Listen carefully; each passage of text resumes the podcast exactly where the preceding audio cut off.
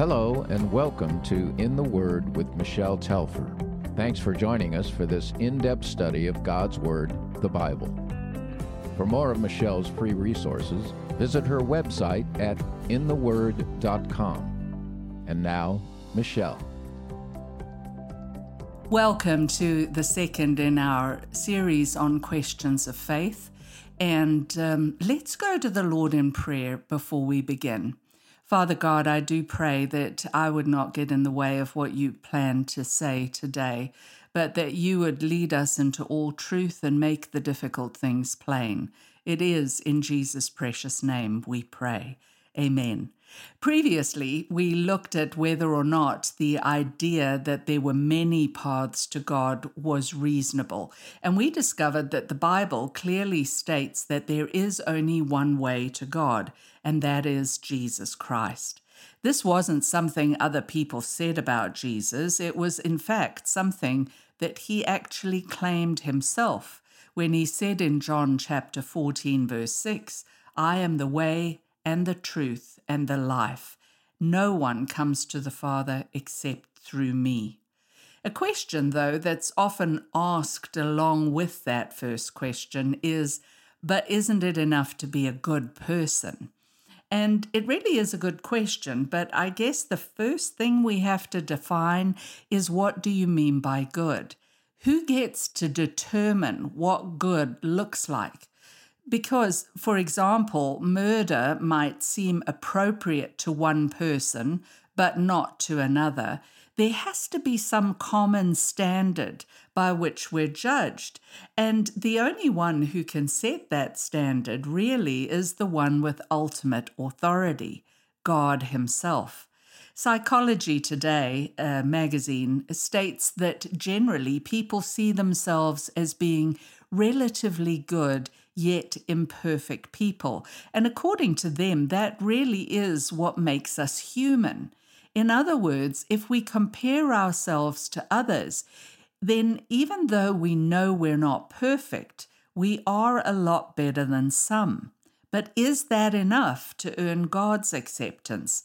Is that enough to enable us to be with Him in heaven? I mean, if it's a sliding scale, then where's the cutoff? You are not better than your neighbor, but uh, you're better than Hitler, so you're in. Interestingly, the Bible says that those who compare themselves to others are not wise. And Jesus said in Matthew 19 that God is the only one who is truly good. And if it's God's standard that we are compared to, then woe to all of us, because when compared to Him, we all fall far short. And that realization helps us to understand our need for a Savior, someone who will restore us to God by taking the penalty that we deserve. There was a person in Scripture who was pretty sure that they'd kept all of God's commands. Remember the rich young ruler in Matthew 19? He asked what good thing he had to do to get eternal life. And so Jesus asked him if he had obeyed God's commands. Jesus gave him examples of several of the Ten Commandments, covering everything from do not commit murder and do not steal to honor your father and your mother. The young man proudly exclaimed that he had done all of those good things, but then he made the mistake of asking, What do I still lack? To be honest, I think he was expecting commendation from Jesus. Instead, Christ went on to expose this man's shortcoming. You see, he had a problem with greed or covetousness. When Jesus asked him if he was willing to give away everything he'd accumulated, it says in verse 22 of Matthew 19 When the young man heard this, he went away sad because he had great wealth. You see, being rich wasn't really the problem, it was the hold that his riches had on him that was. He claimed to have a level of goodness because he'd done a reasonably good job of keeping the commandments. But even he had fallen short. You see, to God, it's not just a matter of our outward behavior. And so Jesus exposed the true condition of this man's heart. This whole encounter made even the disciples question who would ever be good enough to be saved. And Jesus answered that trusting in your own goodness is really a highway to nowhere. But what is impossible for man to accomplish is possible for God to bring about. So, are we ever able to be good enough to work our way to God? I'm sure you can guess the answer to that. If Jesus said he is the only way to the Father, then good works alone will not be the way to get us there. But let's look in the Word. Back in Genesis, we learn it was man's disobedience to God's original command in the Garden of Eden that caused this rift, which affects not only our relationship with God, but with one another as well. Though Adam and Eve tried to make coverings for themselves once they had sinned, God had to intervene. That day, for the first time, death entered the garden. An innocent animal died on behalf of the guilty so that their shame could be covered. For many of us, it seems horrible that a poor innocent animal died on behalf of the guilty, and yet I think that that just goes to underscore the ugliness and the seriousness of sin. Hebrews 9, verse 22 says that without the shedding of blood, there is no forgiveness. And so God, in His mercy, provided for a way for mankind's shame to be covered. But it required the death of the innocent on the behalf of the guilty. Now, I'm pretty sure we all know the story about Adam and Eve's sons, Cain and Abel, and how they both made offerings to the Lord. Abel's was accepted, but Cain's was rejected. But why? What was the difference between what these two boys offered? Well, look with me at Genesis chapter 4, verses 2 to 6. It says, now Abel kept flocks, and Cain worked the soil. In the course of time, Cain brought some of the fruits of the soil as an offering to the Lord, but Abel brought fat portions from some of the firstborn of his flock. The Lord looked with favor on Abel and his offering, but on Cain and his offering he did not look with favor. So Cain was very angry, and his face was downcast. Can you see here in what they brought to God, that Cain brought the fruit of his own labor as an offering, but it did not earn him God's favor. Abel, however, in offering some of his best animals, showed his faith in God. I mean, think about it. Any farmer will tell you you never kill off the best of your gene pool. Yet Abel showed faith in God by offering his best some of the firstborn of his flock. Not only that, but remember what God's word says without the shedding of blood, there is no forgiveness. The animal died as a substitute on Abel's behalf. The blood of the innocent was offered on behalf of the guilty, and God accepted Abel's sacrifice because of the blood shed on his behalf. I want us to notice, though, that the Lord's reaction to Cain in verse 6 and 7 does still give him a second chance. It says, Then the Lord said to Cain, Why are you angry? Why is your face downcast? If you do what is right, will you not be accepted? But if you do not do what is right, sin is crouching at your door. It desires to have you, but you must master it. You see, God implies by his words that Cain had known all along what was required in order to be accepted, saying, Why is your face downcast? If you do what is right, will you not be accepted? In essence, he's giving Cain a second chance to do the right thing. The work of Cain's own hands would never be enough to bring him into fellowship with the Lord. Fig leaves hadn't worked for his dad, Adam, and figs weren't going to work for Cain. For if fellowship with God is to ever be restored, sin's debt needs to be paid by a blood sacrifice. But Cain was too proud to go to his brother for an animal. He was unwilling to trust God with the outcome of that. Cain wanted to come to God his own way. He wanted to get right with God on his own terms, with what he had done. And effectively, God says to him, You can't do what seems right in your own eyes. Like it or not, only those whose debt has been paid my way can have fellowship with me. Unfortunately, we all know Cain's reaction. Instead of repenting, letting go of his pride and making it right by asking his brother for an animal, it's as if he said to God, Okay, if you want blood, you can have it. And he killed his brother. As a result, Cain was further banished from fellowship with God. A friendship with God has always been based on faith, a belief in God that is proved by our obedience to His word. Throughout the Old Testament, we see people approached God the same way that Abel did, by the blood of animals. Of course, the sacrificial system all pointed to what Christ would one day come to do, dying in our place, his blood for our blood. And now, with the sacrificial law fulfilled in the death, burial, and resurrection of Christ, no further blood sacrifice is needed. And that's why animal sacrifices are no longer offered. So, how do we approach God now then? It is still by faith in what He has provided rather than by trusting in our own work.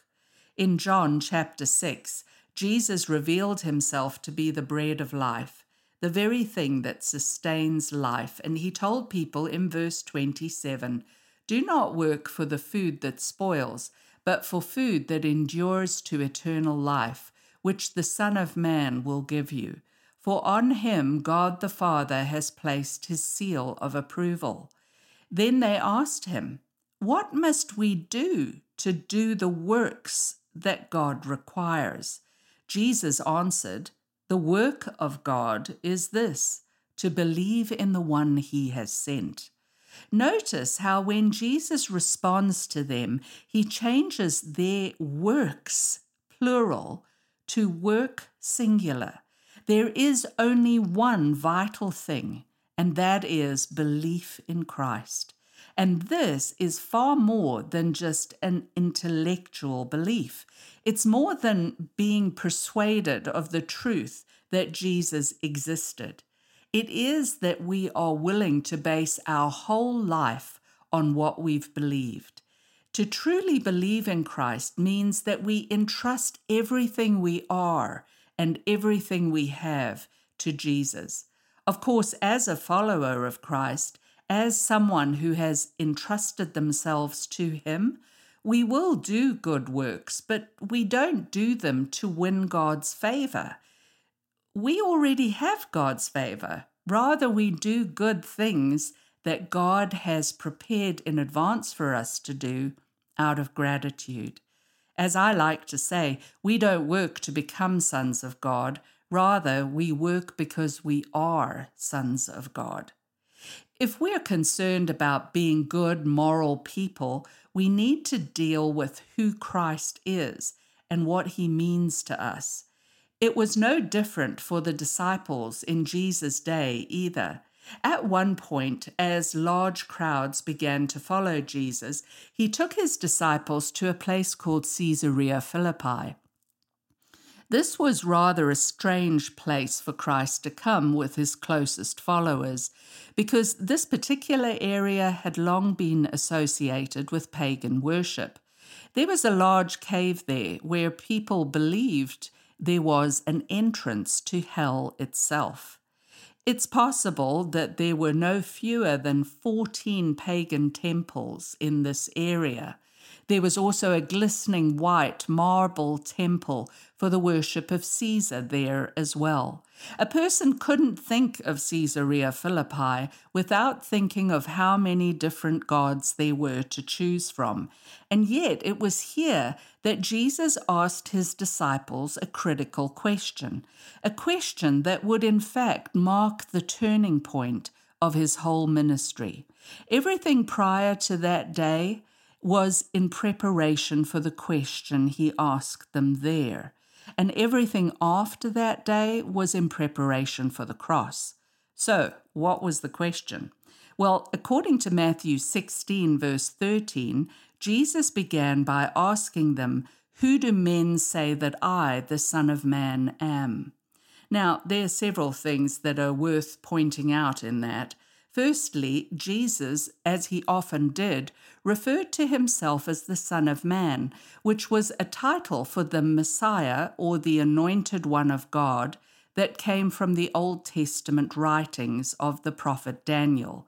So, though he declares himself to be the Messiah, he first asks them who other people say that he is. The disciples answered him by saying, Some say John the Baptist, some Elijah, and others Jeremiah, or one of the prophets.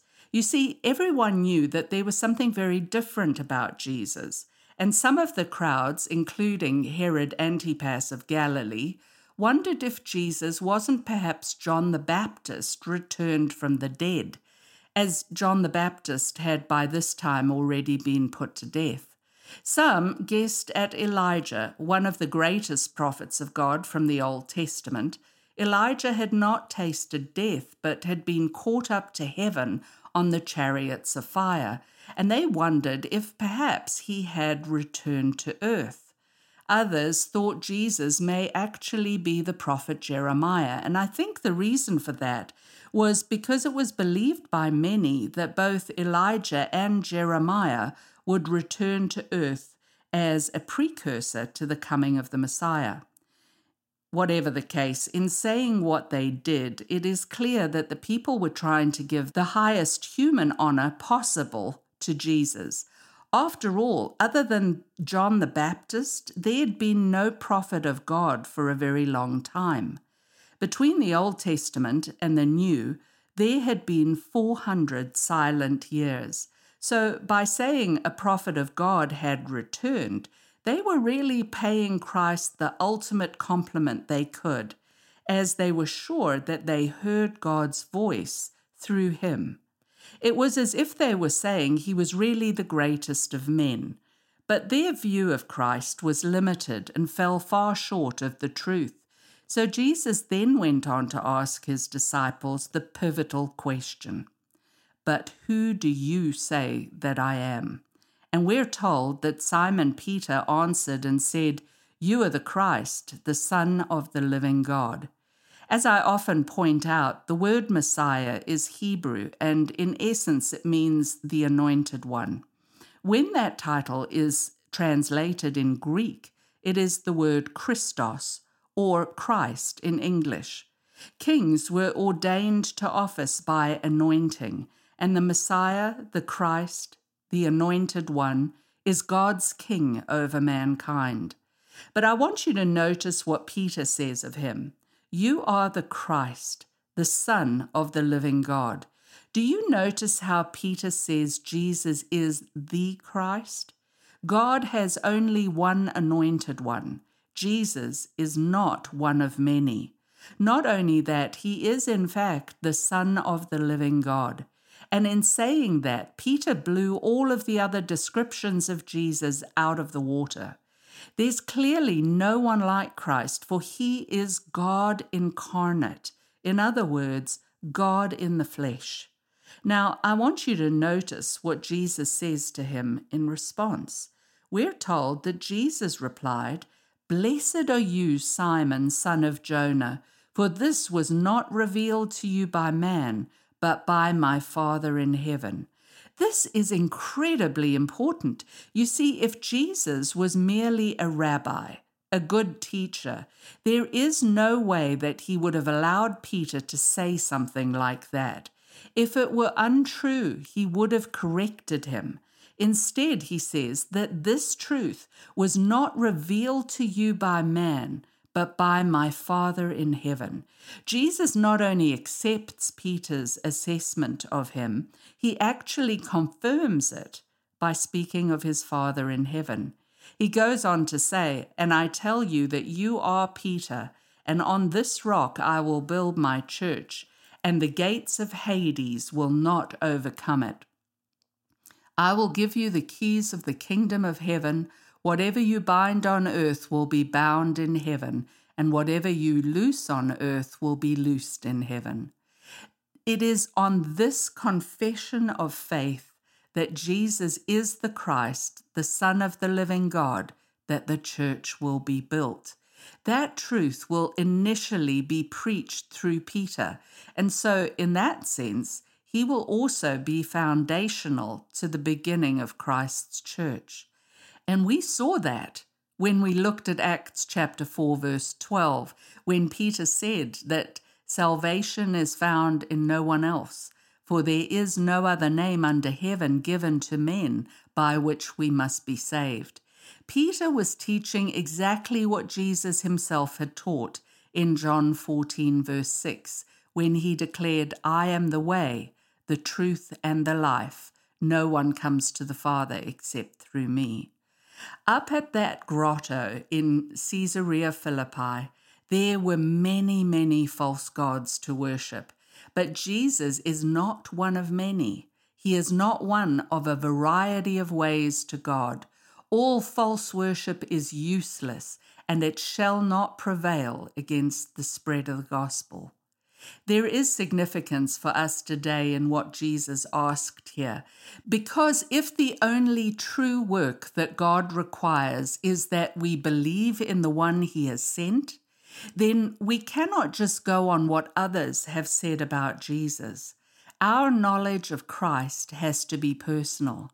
Christianity is about a personal decision, and in effect, Christ asks each of us Yes, I know what others think of me, but who do you say that I am? He claimed to be the Messiah, God incarnate, and you have to make your mind up as to whether or not you personally believe him to be the only way for you to be saved. You know, C.S. Lewis was an atheist who converted to Christianity, and he put it this way in his book, Mere Christianity where he said, I am trying here to prevent anyone saying the really foolish thing that people often say about Jesus that I am ready to accept Jesus as a great moral teacher, but I don't accept his claim to be God. That is the one thing we must not say. A man who was merely a man and said the sort of things Jesus said would not be a great moral teacher. He would either be a lunatic on the level with the man who says he's a poached egg, or else he would be the devil of hell. You must make your choice. Either this man was and is the Son of God, or else a madman or something worse. You can shut him up for a fool, you can spit at him and kill him as a demon, or you can fall at his feet and call him Lord and God. But let us not come with any patronizing nonsense about his being a great human teacher. He has not left that open to us. He did not intend to. So, yes, by all means, do good works. Yes, be a moral, upstanding person. Be virtuous. Choose the right thing over the wrong. Love God with all your heart and all your might, and love your neighbor as yourself. Give generously, help the poor and the weak, care for the widows and those in need. Labor for the Lord with all your strength in the place that He has you. Let your light shine before men that they might glorify your Father in heaven. But with all of that, realize that all you do does not make you good enough, nor does it earn you a place in heaven. Only faith in the Lord Jesus Christ and in his blood can do that. Only God can change your heart and make you the person he has always designed you to be. For it is only with God that all things are possible. May God bless you.